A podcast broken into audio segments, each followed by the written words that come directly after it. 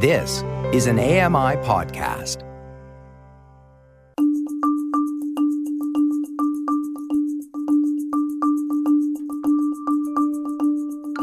Hello, everyone, and welcome to Accessing Art with Amy. I'm your host, Amy Amanti. My pronouns are she, her. Katherine and I had a chance meeting of all things.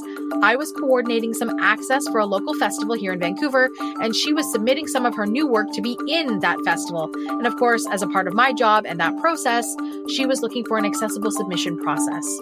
And when I met her online, I was struck by her work. I, I was so taken by it, the telling of her experience as it is and making no apologies for it. But we may learn yet that even the most confident of people stumble from time to time.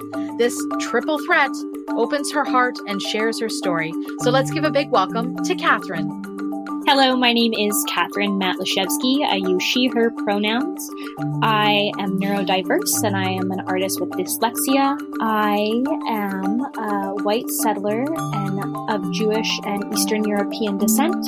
I have auburn curly hair and green eyes. Katherine, thank you so much for joining us on Accessing Art with Amy. I love spending time and space with you. So it's just, I mean, I've been dying forever to get you on this platform. So thank you so much for joining us. Thank you for having me, Amy. It's um, it's a real pleasure. I've, I've experienced some of your work, but maybe give us a little bit about who Katherine is before we get started and talking about your art and your art practice. Oh gosh, who is Katherine? Well, my name is Katherine, and I am an artist here. I'm an emerging artist in Vancouver, currently a proud cat mom, and uh, that's me. Other than that, I graduated from Studio fifty-eight back in April twenty twenty-two.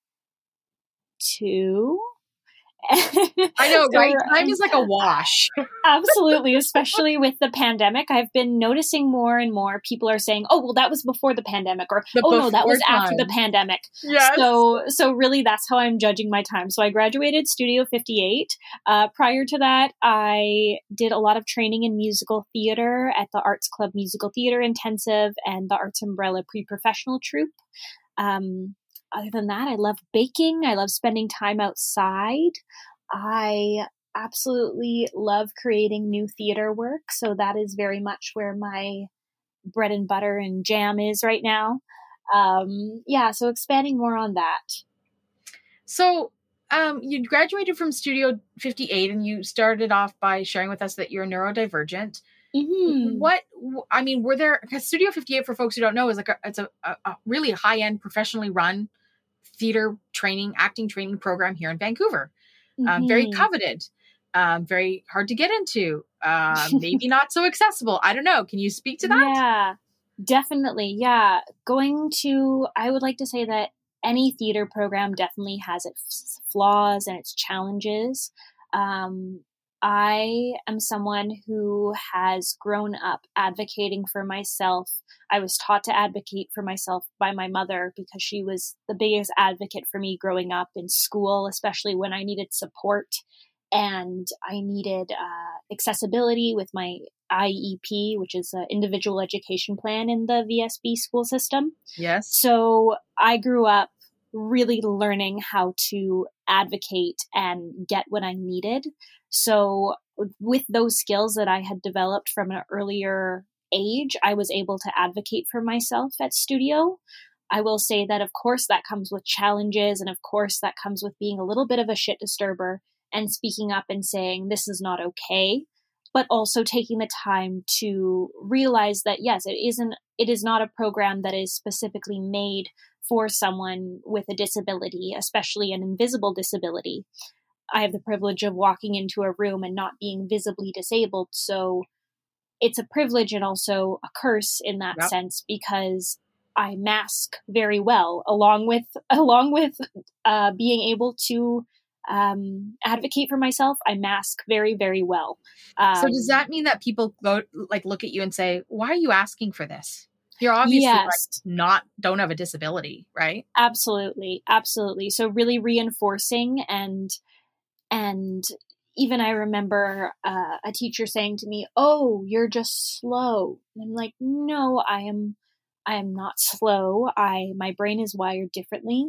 uh, this is the best way for me to learn. So of course there was push and pull. I will say that as a person with a background in movement and dance, it was a really good fit for me because a lot of the school training is based in movement, um, with Labin and, and uh, developmental movement patterns and, and things like using the grid for, what's it called? Oh my goodness. I can't remember right now, but, uh, but that sense was really positive. I w- also, because it is a conservatory program and I'm there for twelve plus hours a day, I was able to develop, because it was such an immersive program, I was able to develop tools for myself. And once I found those tools and, and tricks for ways to help me memorize or learn or asking for something or typing up, like, for example, if I got a monologue that I had to study and do, I would go and type that up in size fourteen or sixteen font for me, and that's how I would do it. So yeah. It did take extra work and extra steps because the training program wasn't uh, per se super accessible for me. But at the end of the day, because I am such a strong advocate for myself, or because I knew what I needed, I was able to do that myself. The emotional yeah. labor, though, that that takes to constantly be. Yes. Yeah. Absolutely. And especially during the pandemic, because I believe the I believe COVID hit at the end of my first year of training. And this is a three-year program. And I remember the first day back in class, it was movement class, and we were in this big gym. We'd been moved out of our Studio fifty-eight space into this big gym because of air particles and breathing, yeah, social and, distancing. You know, yeah. Social distancing. So we were all in this huge gym doing a movement class on the floor. And I remember it was the first day and we were all wearing masks. And because I get the majority of information from micro expressions, I, that's two thirds of your face covered. I completely, I, I started crying because I couldn't understand what my teacher was saying. I couldn't get the, I couldn't see the smir- smirk or the smile or the little bit of the micro micro expressions that um, that led me to know if someone was making a joke or a or a funny comment or if they were being serious. Because tonality is one thing in the voice, but also getting the micro expressions from the face is so important to me understanding and communicating. So that was a big challenge. yeah, I, I totally get that because I, I too, uh, I have such little vision, but mm-hmm. I, I rely a lot on that. And I've been, I've been without my vision for fifteen years. Yeah. Um, and I still, I'm like, is that facetiousness? I can't quite tell. Yes, I remember the other day and I was like, oh, yes, I have to be I have to be more aware of that. um, it's a thing, right? It's an ongoing thing. Absolutely. And then otherwise you just feel like the, you know, the the dope in the corner who's like, aha, I don't get it. mm-hmm, mm-hmm. Well, you wrote a um, like a monologue, little theater piece um, about your experience with the dyslexia. I'm wondering if you can share that with us.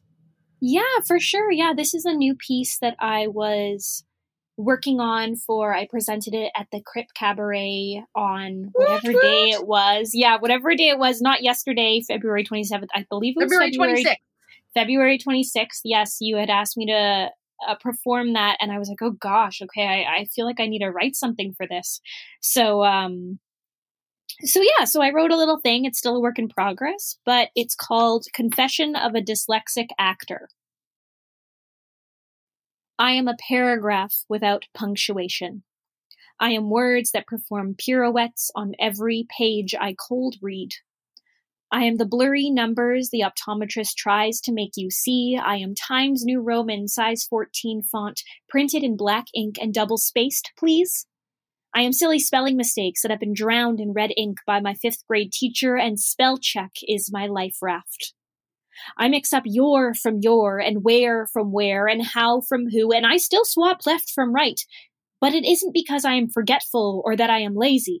It's because my brain is wired differently and my short-term memory is hazy. Slow, stupid, dumb, disabled. I never consented to any of those labels. I am told that I should hide it, keep it hidden, and be discreet. No one will ever hire you if memorization is such a feat.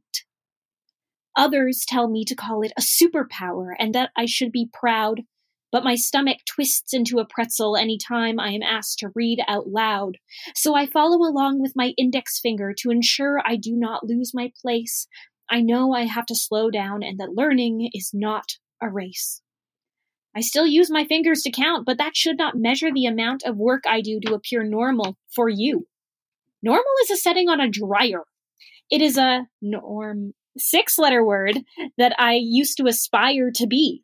It means absolutely everything and absolutely nothing to me. I am a paragraph with exclamation points and many question marks along the way. I am the words a swing memorizes for three different roles because my mind has a bird's eye view. I am the number my friends call to put IKEA furniture together because I think in three D. I am still Times New Roman, size fourteen font, printed in black ink and double-spaced, please. I am dyslexic. Thank you, Katherine, for sharing that, because uh, the more I hear it, a second time now I've heard it out loud, it totally resonates uh, because I'm also dyslexic. I'm like, yes, girl, that's exactly what it feels like. Say it loud and proud. So thank you for sharing it on this platform because I think there's a lot of folks who are going to resonate with that. Thank you. Why, Katherine, why did you want to be an actor? I think it definitely started off as singing. As a little girl, I I found I found all these tapes of my mom recording me on little cassette tapes of singing. And I remember blasting like Tomorrow from Annie and singing that at the top of my lungs. And that's, I think, where it started with my mom and having her sing to me a lot and tell me stories. She was also a dancer, so I also was a dancer for a long time and still am. So that's where my, I guess, love of performing came in and my love of stories. So that's definitely where I started. And and I think the feeling of how the story, a story and words have the power to change someone's perspective on anything. So that was a big part of it. Yeah. And then as an actor, um, you know, there, there are some actors who uh, take a script and it's somebody else's words on a page and, you know, turn that into a living character. And then there are actors that uh, create their own work.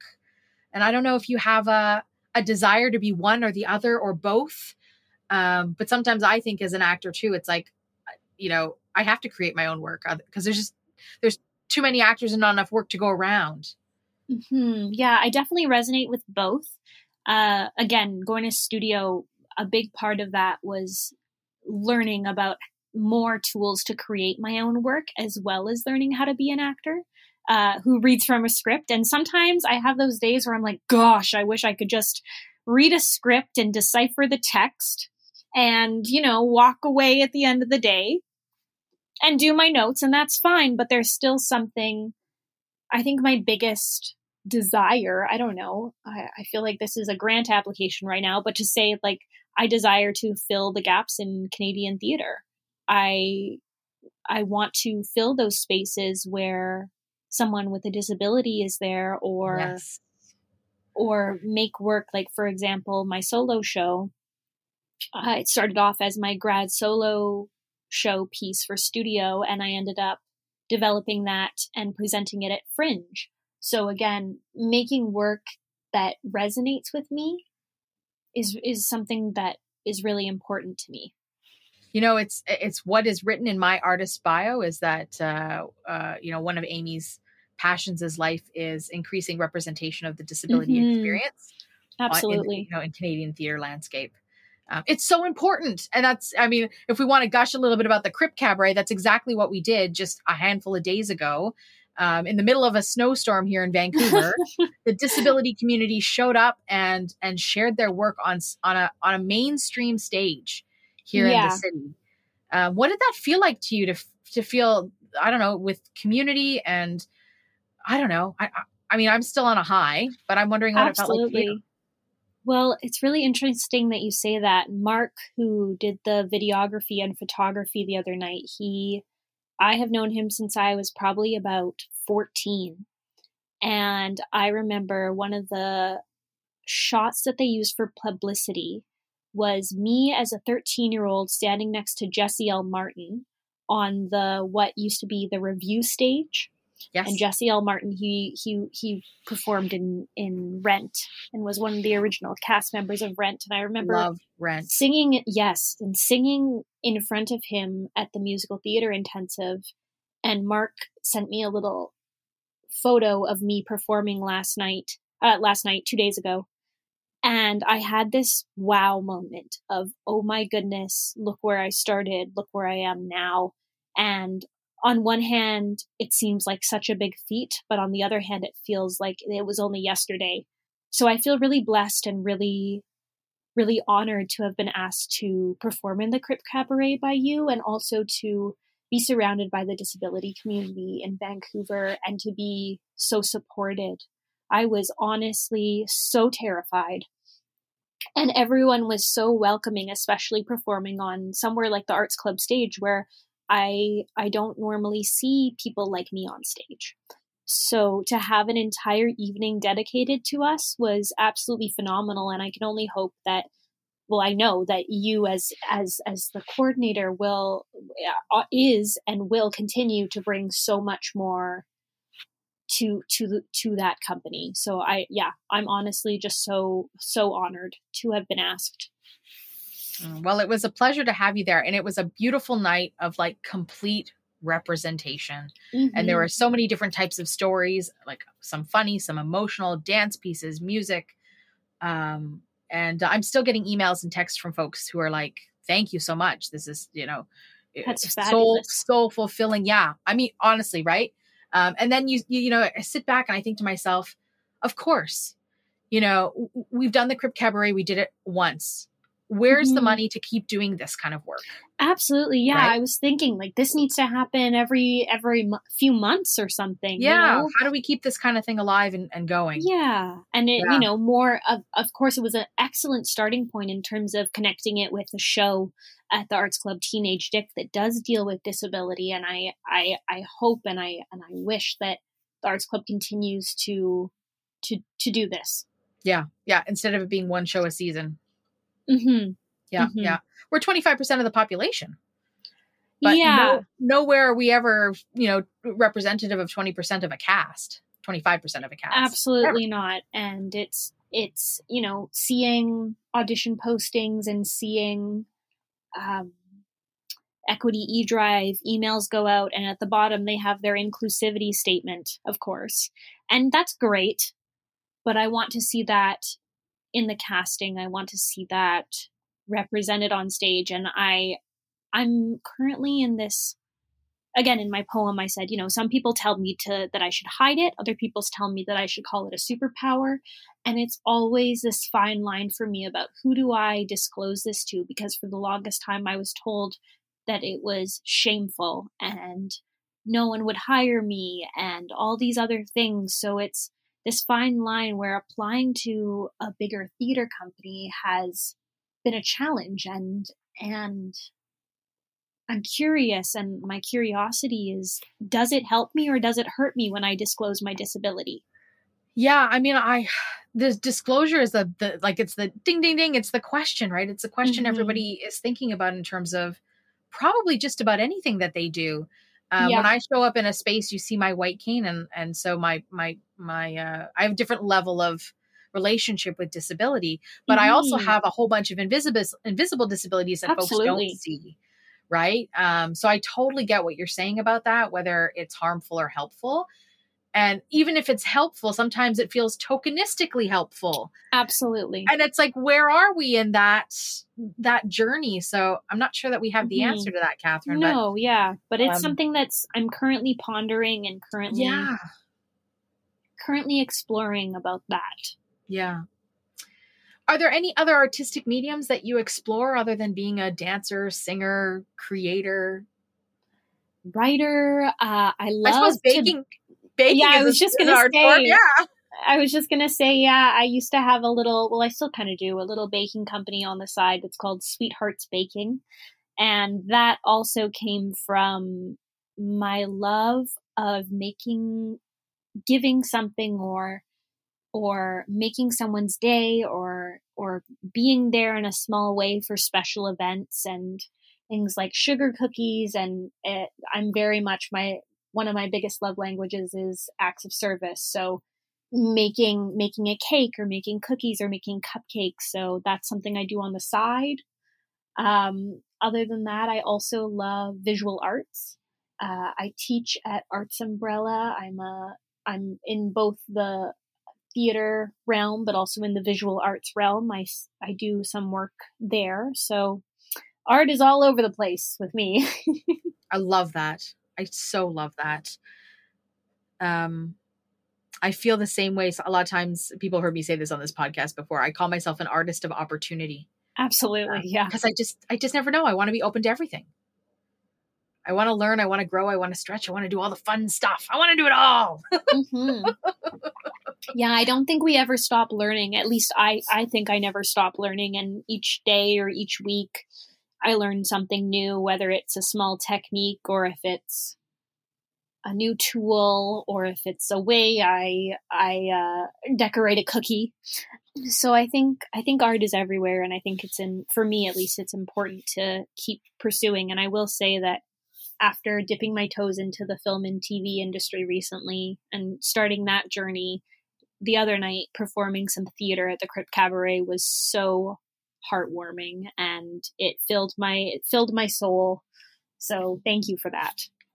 Thank you for that. It would not have been the same production without you. Um, and I can say that loud and proud. So thank you for attending. And as, of course, we transition, I hear that sound, Katherine. It's the sound that says it's time to play the mixed bag. So Ooh. What does that mean? Time to play the mixed bag. You get thirty seconds to answer up to three random questions that I've pulled from the mixed bag. There's no right or wrong answers. Just the first thing that comes to your mind. Are you ready? Okay. I'm super ready. Okay.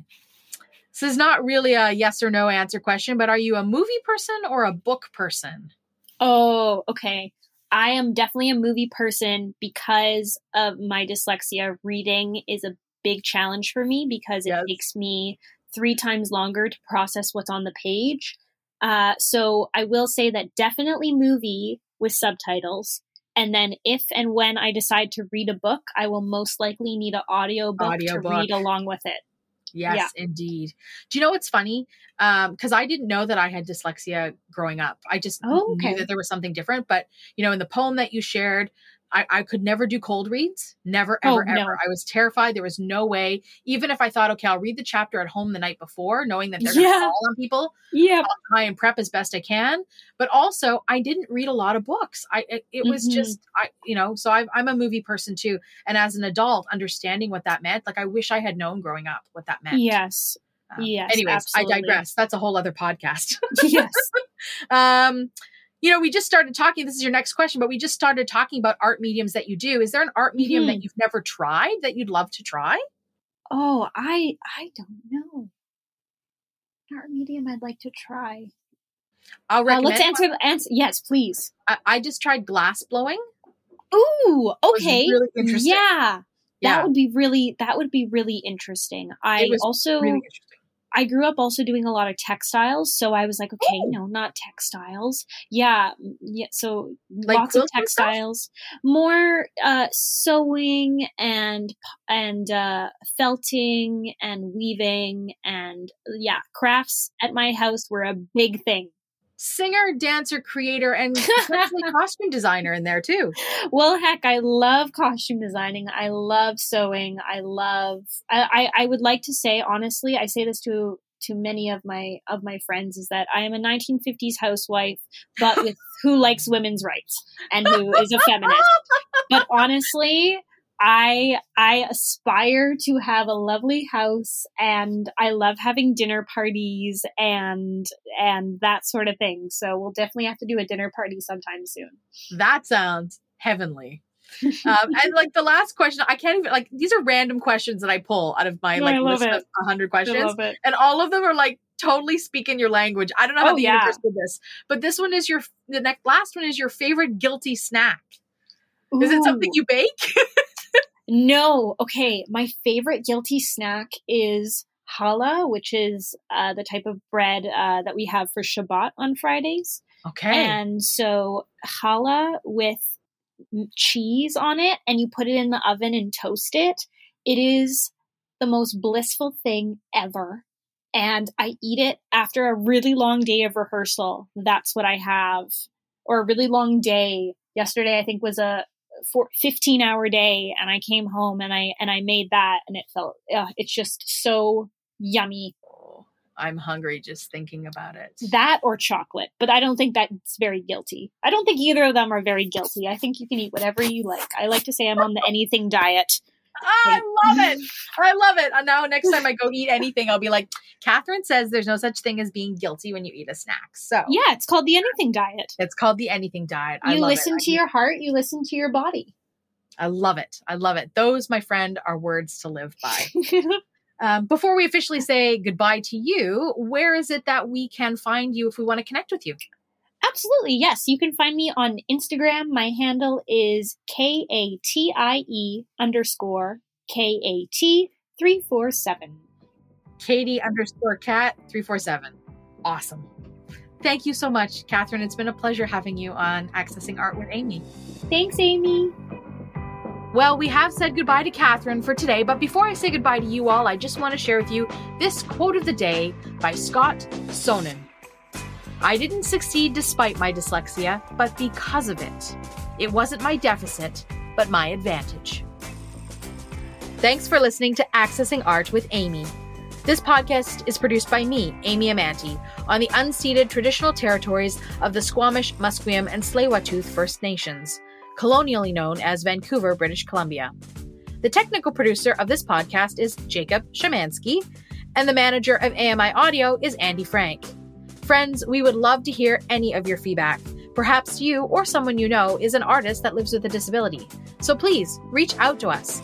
You can reach out by phone at one eight six six, five oh nine, four five four five or by email at feedback at A M I dot C A. Thanks again to my guest today, Katherine Matlashewski. Keep exploring, and we'll see you next time. Hi, I'm Ramya Amuthan. Join me weekly for A M I Audiobook Review, the podcast that explores new titles, introduces us to famous narrators, and updates what's hot at the Center for Equitable Library Access. Download episodes of A M I Audiobook Review from your favorite podcast provider.